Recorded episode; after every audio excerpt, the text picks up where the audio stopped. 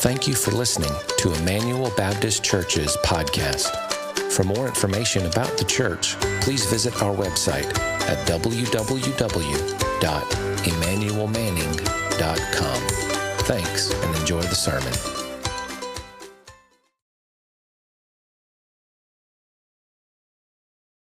Luke chapter 23. If you want to flip there in your Bibles and follow along, you can. Whenever we have a Good Friday service, I like to read uh, an account of Jesus' passion. And so, if you would like to, you can turn to Luke 23 and follow along as I read, or you can look uh, along on the screen above.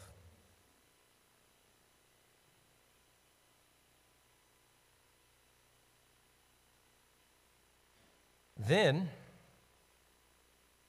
the whole company of them, that being the council that Jesus had appeared before, the whole company uh, of them arose and brought him before Pilate. And they began to accuse him, saying, We have found this man misleading our nation and forbidding us to give tribute to Caesar, and saying that he himself is Christ, a king. And Pilate asked him, Are you the king of the Jews? And he answered him, You have said so. Then Pilate said to the chief priests and the crowds, I find no guilt in this man. But they were urgent, saying, He stirs up the people, teaching throughout all Judea, from Galilee even to this place. When Pilate heard this, he asked whether the man was a Galilean. And when he learned that he belonged to Herod's jurisdiction, he sent him over to Herod, who was himself in Jerusalem at that time. When Herod saw Jesus, he was very glad, for he had long desired to see him, because he had heard about him, and he was hoping to see some sign done by him. So he questioned him at some length, but he made no answer. The chief priests and the scribes stood by, vehemently accusing him. And Herod with his soldiers treated him with contempt and mocked him. Then, arraying him in splendid clothing, sent him back to Pilate. And Herod and Pilate became friends with each other that very day. For before this, they had been at enmity with each other. Pilate then called together the chief priests and the rulers and the people, and he said to them, You brought me this man as one who was misleading the people. And after examining him before you, behold, I did not find this man guilty of any of your charges against him. Neither did Herod, for he sent him back to us. Look, nothing deserving death has been done by him. I will therefore punish and release him. But they all cried together, Away with this man! Release to us Barabbas, a man who had been thrown into prison for an insurrection starting in the city uh, and for murder. Pilate addressed them once more, desiring to release Jesus, but they kept shouting, Crucify, crucify him. A third time he said to them, Why? What evil has he done? I have found in him no guilt deserving death. I will therefore punish and release him. But they were urgent, demanding with loud cries that he should be crucified, and their voices prevailed. So Pilate decided that their demand should be granted.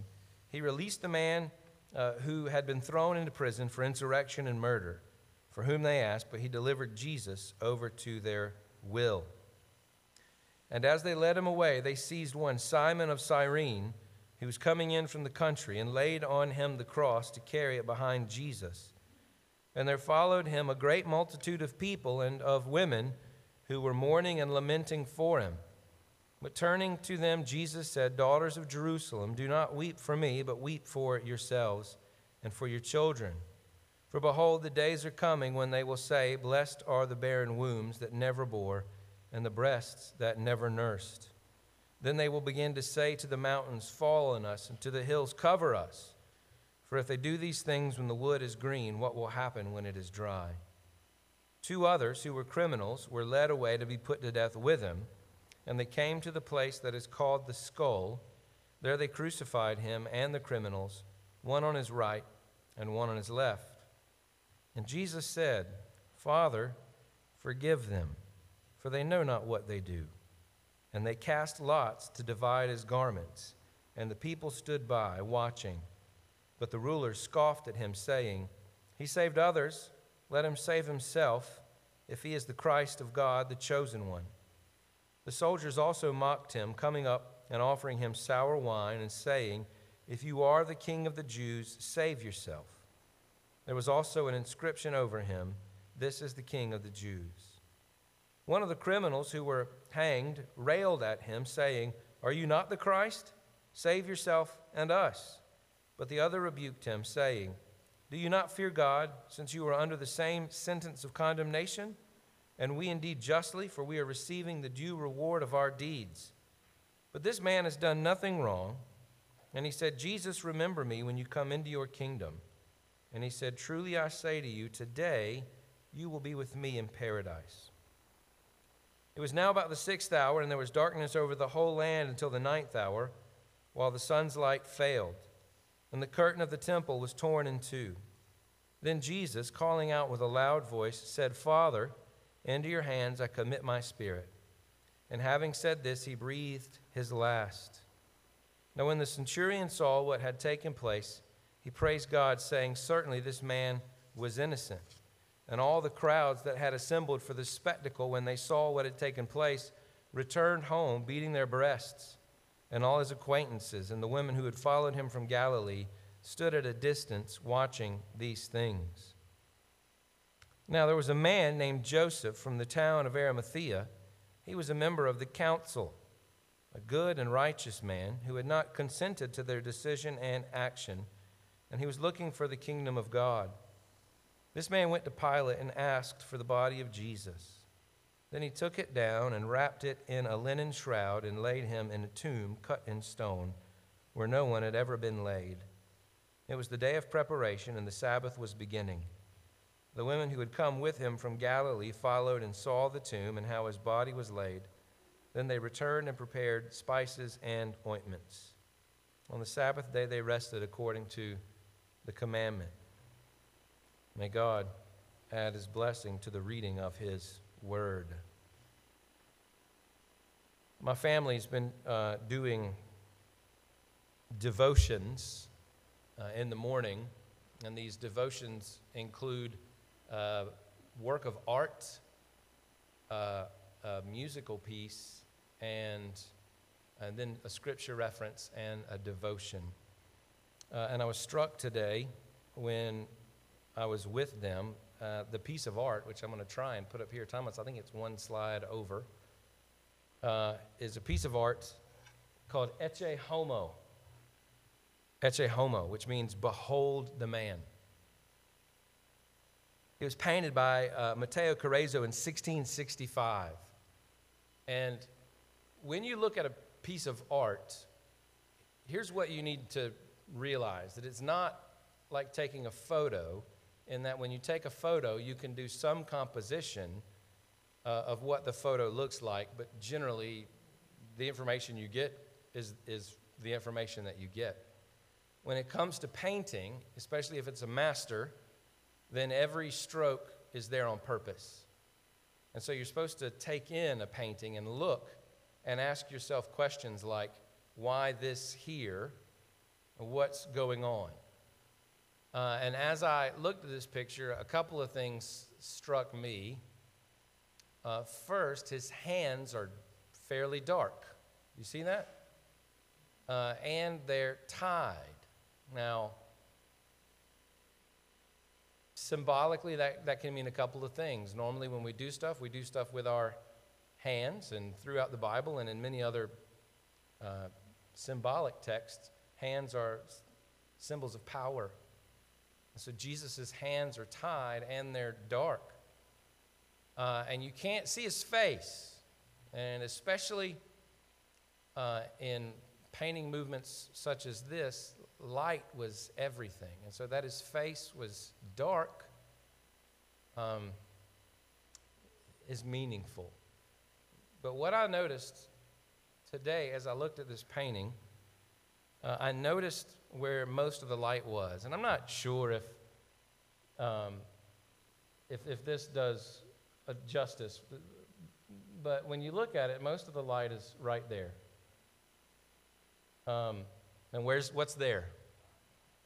his heart. And so, what uh, Mateo Cerezo was trying to get across in this painting, the thing he wanted you to see, the thing that he was trying to highlight, uh, is the heart of Jesus in the midst of his suffering. And as we think about that, and as we think about Good Friday, a text that I ran across earlier in the week and has just been with me since then is Hebrews chapter 2. And I want to just spend a few minutes tonight before we take the Lord's Supper looking at verses 10 through 18. Uh, I'll actually have it up here. We can, you can follow along as we read. And then there'll be another slide that has the whole thing kind of crunched up on one slide because I want to just point some things out to you. But follow along as I read Hebrews 10. And when I talk about the heart of Jesus, that's highlighted in his act of giving up his power and self surrender, just a phrase I, I, want to highlight and stick out to you tonight is the phrase that he was not ashamed to call us brothers. So follow along as I read Hebrews 2 10 through 18. For it was fitting that he, for whom and by whom all things exist, in bringing many sons to glory, should make the founder of their salvation perfect through suffering. For he who sanctifies and those who are sanctified all have one source. That is why he isn't ashamed to call them brothers, saying, I will tell of your name to my brothers. In the midst of the congregation, I will sing your praise. And again, I will put my trust in him. And again, behold, I and the children God has given me. Since, therefore, the children share in flesh and blood, he himself likewise partook of the same things, that through death he might destroy the one who has the power of death, that is, the devil, and deliver all those who through fear of death were subject to lifelong slavery. For surely it's not angels that he helps, but he helps the offspring of Abraham. Therefore, he had to be made like his brothers in every respect, so that he might become a merciful and faithful high priest in the service of God, to, to make propitiation for the sins of the people. For because he himself has suffered when tempted, he is able to help those who are being tempted. May God add his blessing to the reading of his word. And so when we think about that heart of Jesus and the love that was there, I want to talk tonight about what that heart of love wanted to accomplish and therefore what was necessary to accomplish it. What that heart of love wanted to accomplish and therefore what was necessary to accomplish it. The text, if you sit and stare at it, uh, a lot of things just rise to the surface when you ask the question all right, if Jesus has a heart of love towards us, what in that heart of love did he want to do? The first thing that sticks out to me in this passage is that he wanted to sanctify us. He wanted to sanctify us. Look at verse 11. For he who sanctifies and those who are sanctified all have one source. That's why he's not ashamed to call them brothers. So the idea of being his brother is tied up with that word to sanctify. Now, that word sanctify comes from a Latin word, which basically just means to make holy. We're in a sanctuary, that is, we're in a holy place. The inner part of the temple was described in Latin as the inner sanctum, that is the most holy place. Uh, and when we think about that word to sanctify us, all right, so Jesus died to sanctify me. He died to make me holy. What we need to do when we read the Bible is we don't just need to read the Bible, we need to read ourselves as we read the Bible. And why do I say that? Because I can give you a definition of the word holy, I can tell you what it denotes. But as important for your experience is not just what it denotes, that is what it literally means. What's important for you is what it connotes. What I mean by that is the things that come into your mind and are associated with that word. Not just the mere definition, but the associations. So if we're to say holiness, I could give you a denotation of that word. I could give you a literal definition.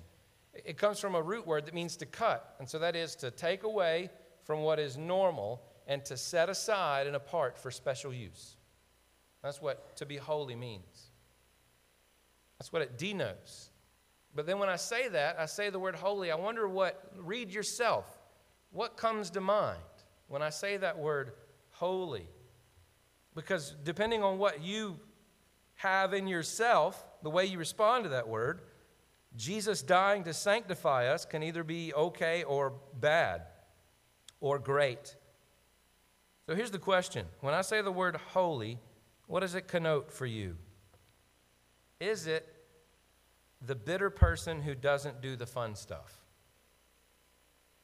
Right? The person with uh, angular, mean face, pursed lips, always worried about the lines and the limits, always worried about crossing them, and always worried about keeping an eye on anyone who might cross them. Is that the connotation of holiness that comes to your mind? And do you think if Jesus loved us, he died to do that to us? What connotations should come to your mind when you hear that word holy?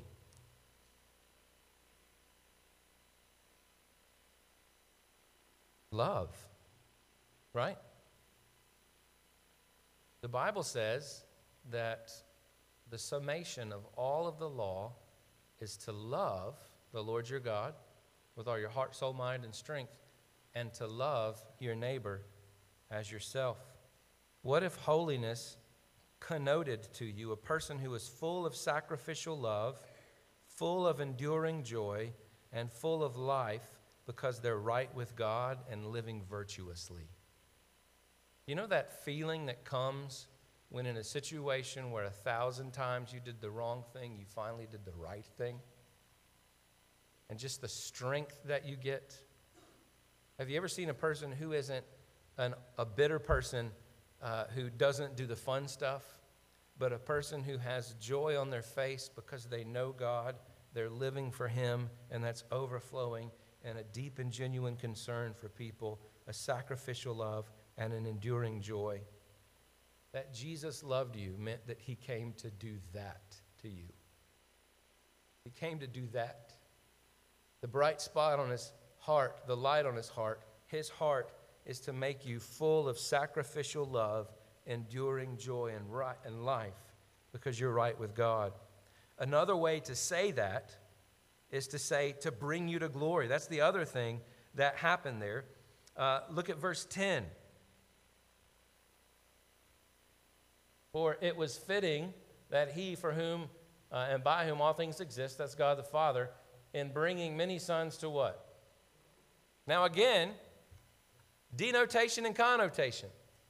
What in this passage does glory mean? Easy, Drew. To bring me to glory means to bring me to God. God is full of glory. That's awesome. That is awesome. That's not what's going on in this passage. If you read in uh, Hebrews 2, just above this, you'll see a quote to Psalm 8. And Psalm 8 is a psalm about mankind. You know what it says? It says this What is man that you are mindful of him, or the Son of Man that you care for him? You made him a little while lower than the angels. You've crowned him with glory and honor, putting everything in subjection under his feet. So, that word glory right there, just above our passage, is not referring to the glory of God, it's referring to the glory of man. The glory that we were intended to have as stewards of God's creation, as people who are truly and fully human. Now, of course, to be truly and fully human means to reflect the glory of God, right?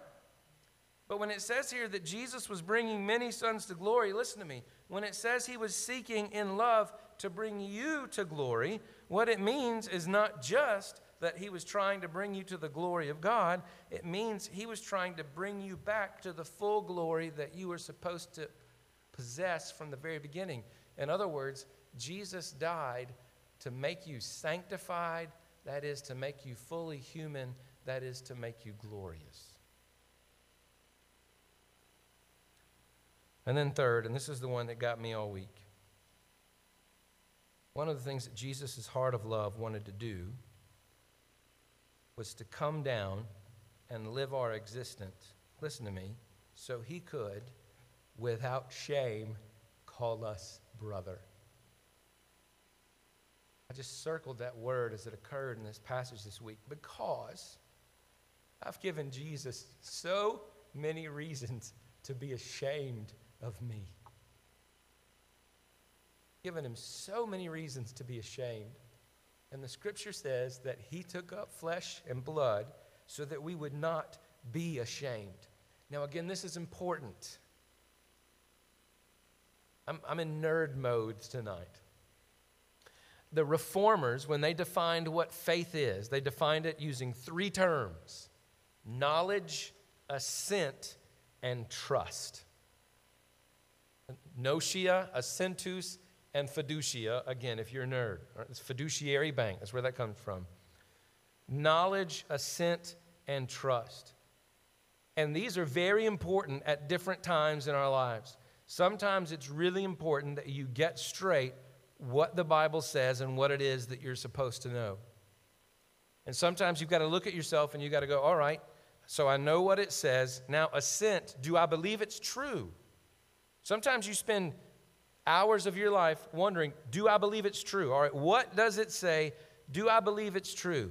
But where we mostly live is in trust. That is, do I put the weight of my soul on it? That's where you live most of your life. These other two are important and they have times where we have to investigate and look. We know, we assent, and then we trust. And the thing is, so many of us do well with the first two and stink at the third. And I am among that number because I know what the Bible says. I'm trying to grow in my knowledge of it. I assent to it that it's true. I can't imagine life that it wasn't true. But then, when the day in and day out realities of life and relationships and parenting and being a son and being a pastor and being a human being, trust is the one because I think behind all of God's great truth that I think is true is a frowning face. And then verses like this break through and they just supercharge my trust because they help me to realize that the God in which I believe and the God that through Jesus I know worked so that he would not be ashamed to call me brother. That he's actually out for my good. That he loves me in spite of things and he loves others in spite of things. And so Jesus came to sanctify us. That is, with a heart full of love for us, to fill us up with love, joy, and life because we're right with God and because we're living virtuously. Jesus came to lead us to glory. That is, to lead us to what we were supposed to be. And he came so that he could unashamedly call us brother. And the amazing thing is, the first verse in the Greek in this passage is this word, fitting. So, if those are the things that Jesus wants to do, then what is the fitting way to make that happen? Y'all with me?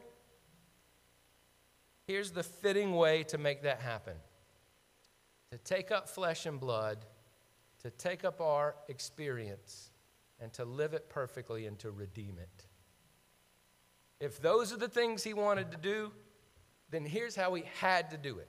He had to take up flesh and blood, he had to live that glorious, true human life, and he had to face everything that we face.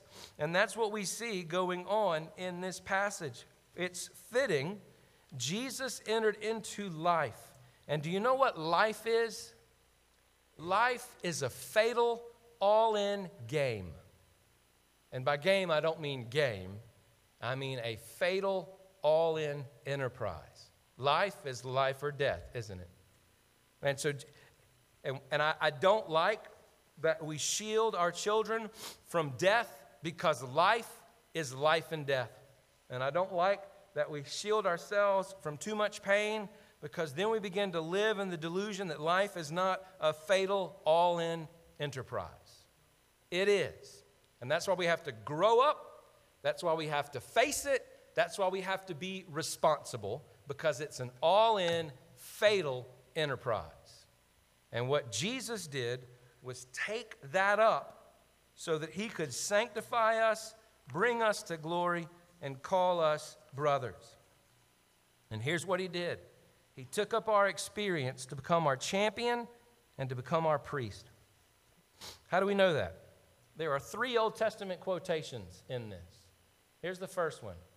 This is why he's not ashamed to call them brothers, saying, I will tell of your name to my brothers in the midst of the congregation. I will sing your praise. That's from Psalm 22, and that's put on the lips of Jesus. What is that saying? One of the ways in which he's a brother to us is he came in human flesh, and instead of being worshiped, he came to worship.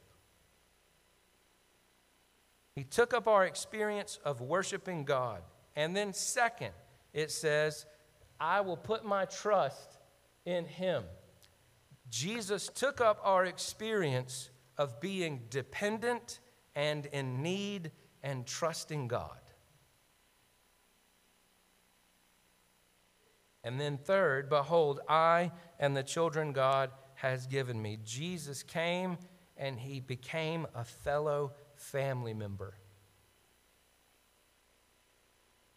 He wasn't just born into humanity, he was born into our family. And family is often trouble, isn't it? And so he took up our experience in that way, and it also says he took up our experience in being what? Tempted. Tempted in every way as we are, yet without sin. That means he faced the temptation of the bad, the temptations that come to us in bad ways. He faced those. So he faced turn this stone into bread when he was hungry. He faced the temptation to lie. He faced the temptation to lust. He faced the temptation to give up in despair. Father, will you let this cup pass from me? And not only did he take up those temptations, and those are the kind of temptations that I tend to face, he took up the temptations that other people's faced. He took up the temptation of the good. We're going to go through Mark in the fall, God willing, which means I'm going through Mark right now in my quiet time. And here's what's amazing every time in Mark, just about, that Jesus has a real successful day, the next day he's in the wilderness. And what commentators think is going on there, because Jesus begins the gospel in the wilderness, is they think he goes back out to where he suffered so his head won't get too big. Another, he was tempted to ride a wave of popularity. He was tempted to overrun things and move past the Lord when things were going well. He was tempted both with the good and he was tempted with the bad. And so, what Jesus did is he took up our experience so that he could become our champion and our priest. It says here, founder of our salvation. That's the word archegos. That means the, the, the trailblazer, the one who hacks the way through the wilderness.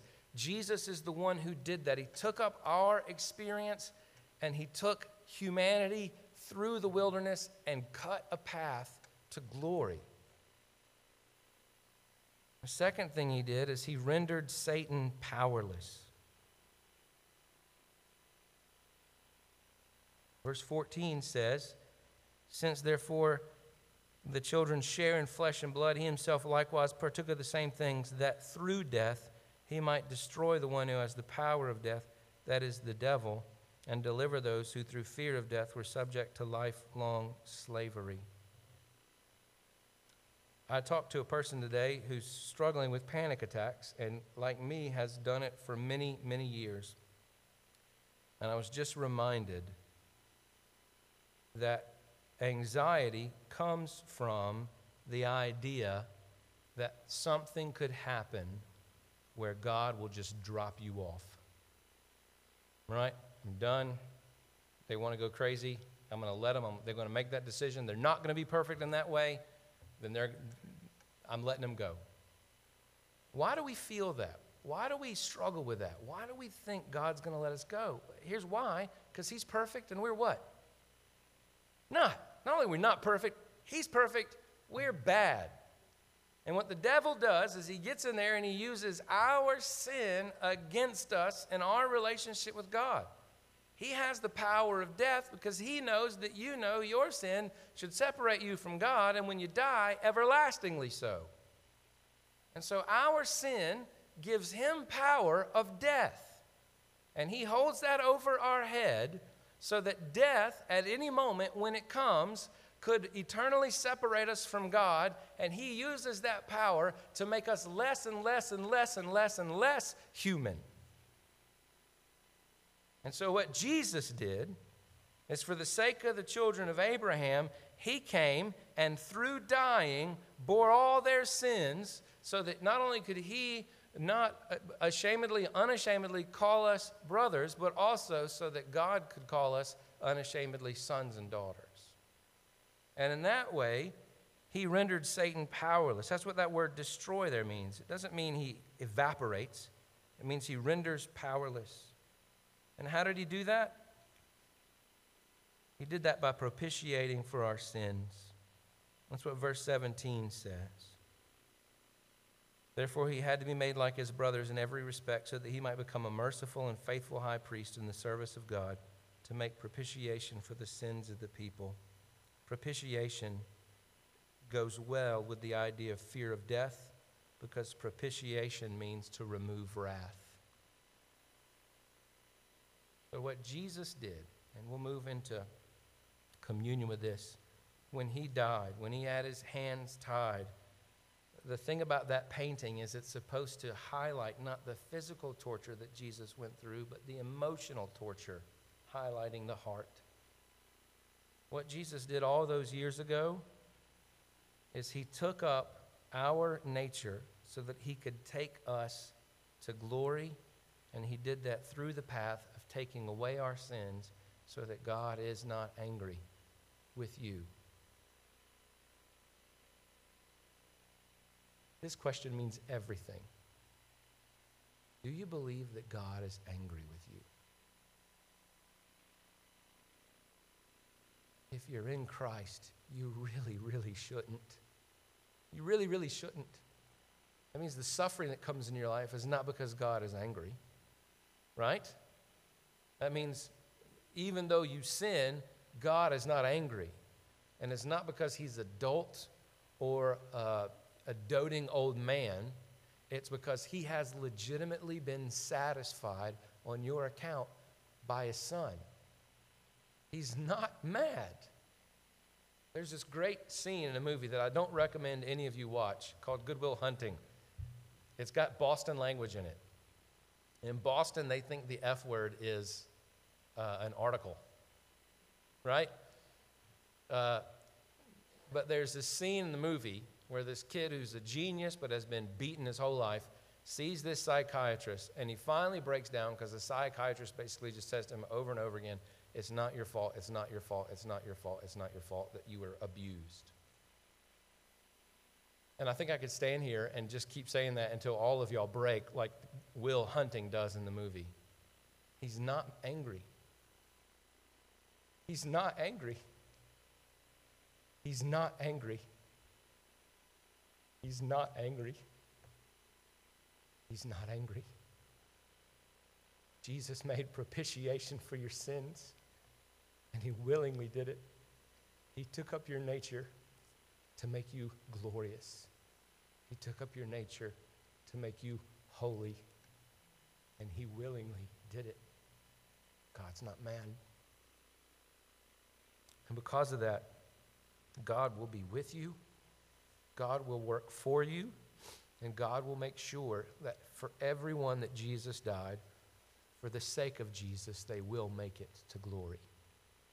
God will has saved you for Jesus' sake, and God will save you for Jesus' sake, and God will work everything for your good for Jesus' sake. And that all happened because 2,000 years ago, a cry went from a cross Why have you forsaken me? And the answer is so that he would never have to forsake you.